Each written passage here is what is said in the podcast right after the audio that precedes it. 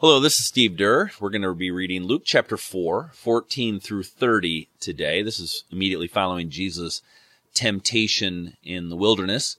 It says this, starting in verse 14 of Luke chapter 4. Then Jesus returned to Galilee, filled with the Holy Spirit's power. Reports about him spread quickly throughout the whole region. He taught regularly in their synagogues and was praised by everyone.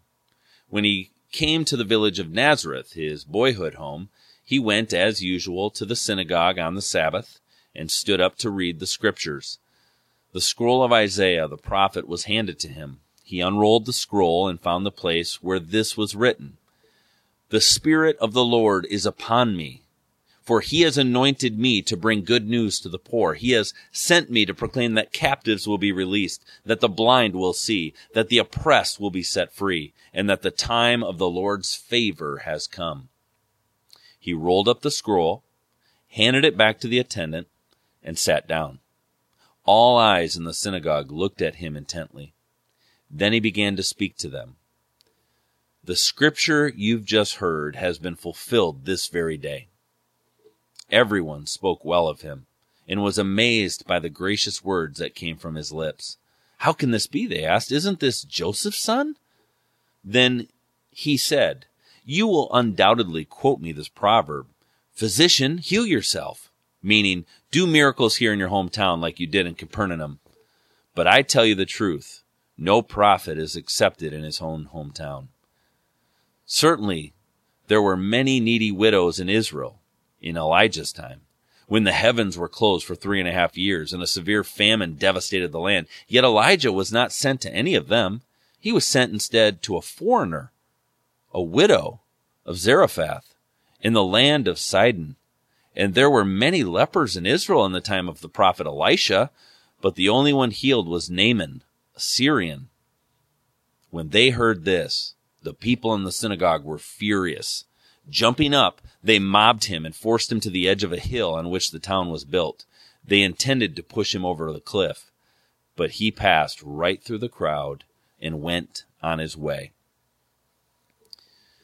Now, this is kind of an interesting exchange. You know, you, you want to go home to your hometown and then come to find out uh, they hate your guts.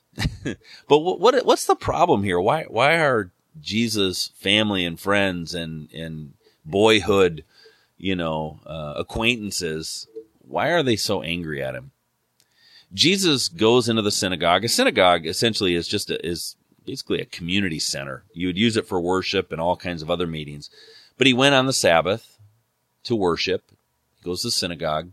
He has the opportunity that day to read and then comment on the reading of scripture. He turns to the scroll of Isaiah. He reads Isaiah 61 and he reads about um, the Messiah. It's a passage that's about the Messiah the Spirit of the Lord is upon me. That means the anointed one. And, and, the anointed one is the Messiah. So he's reading a passage that's speaking about what his vocation, his calling, his mission is, his identity as the Messiah. He reads this and then he hands back the scroll and says, what I just read about the Messiah, all those things that are going to happen, I want you to know that that's coming true right here and now in your midst. In other words, that's my mission. That's, that's me. That's what I'm about. And the people seem okay to respond that way, except that they seem a little confused that this is the guy that they grew up with. This is Joseph's boy, right? How could this possibly be the Messiah? How could he make these claims? And Jesus senses that they're going to ask him to do some healing. You see, Jesus had been going around doing some healing and they wanted to see the stuff. They wanted to see Jesus do his stuff. And so Jesus says, listen, I'm not going to do the stuff here. I know you're going to, you're going to you know, you're going to reject me. But what's interesting here, Jesus quotes something. He talks about some stories in the Bible about a prophet named Elijah and a prophet named Elisha. Now, these were two powerful, amazing prophets back in the Old Testament of the Bible. And these two prophets did some miracles and they came to help some people, but those people were not from Israel. They weren't Jews. They weren't part of God's chosen people. They were outsiders. And so Elijah helps a foreigner and a widow, and Elisha helps a, a, a man named Naaman, a Syrian. And so here's the point of what's going on here. Jesus is saying, listen, you, as my hometown, you're not going to receive me. but I'm going to tell you what outsiders, non Jews, are going to receive me.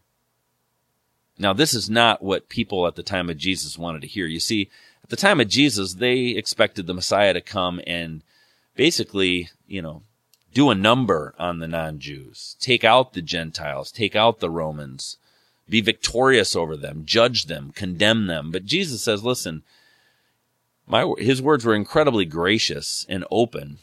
And he says, listen, you think you're an insider, but the reality is you're not. You're rejecting me. And those people you think are outsiders, they're going to receive me. Now that's hard to hear. Jesus wasn't coming to condemn the people they wanted to condemn. He was coming to invite them into God's love, into his mercy, into his movement. God always has surprising grace. And it confronts our desire. This passage just confronts my desire for God to take someone else down. There's people in my life that, you know, people groups, nations that feel like enemies at times, you know? People that I want God to reject and judge and condemn. Yet Jesus' way here confronts my desire for God to take someone else down. And, to, and I begin to ask myself the question I feel like an insider, but have I really truly received Jesus? Have I truly embraced what he's all about?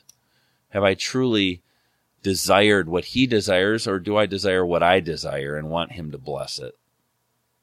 And the other thing is, there's people in our lives that are we think are outsiders, outside of God's love, outside of God's ability to redeem or save or help. There's people in our own community that we look at and think, I hope God gets them. but could Jesus be challenging us today to recognize that the people we think are outsiders are people that He's come to invite into love, into change, into life? It's a challenge to get more on that side of things and to be praying for that and to join Jesus in that work. Because I know sometimes in my life there's been people that I thought I don't want Jesus to to help. And if he does, I'm going to be mad at him. I may even want to take him to the side of a cliff. and so today, the challenge is to follow the teaching of Jesus we find in Matthew, to love our enemies, to pray for those who persecute us, to not be so quick to label who's in and who's out, but to instead join Jesus in praying that all would know Jesus and come to the knowledge of the truth. And so, what's God saying to you today? How's God challenging you? And then, what do you plan on doing about it? Let's pray. God, today we recognize that we have our own agendas.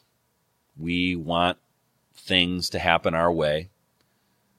We have our ideas of who's acceptable and who's not acceptable to you, and yet we all are deeply in need of your grace. And we thank you for your grace. We thank you for your love. We thank you for your forgiveness, which none of us deserve. Just remind us of that today so that we might offer that same grace and love and mercy to others.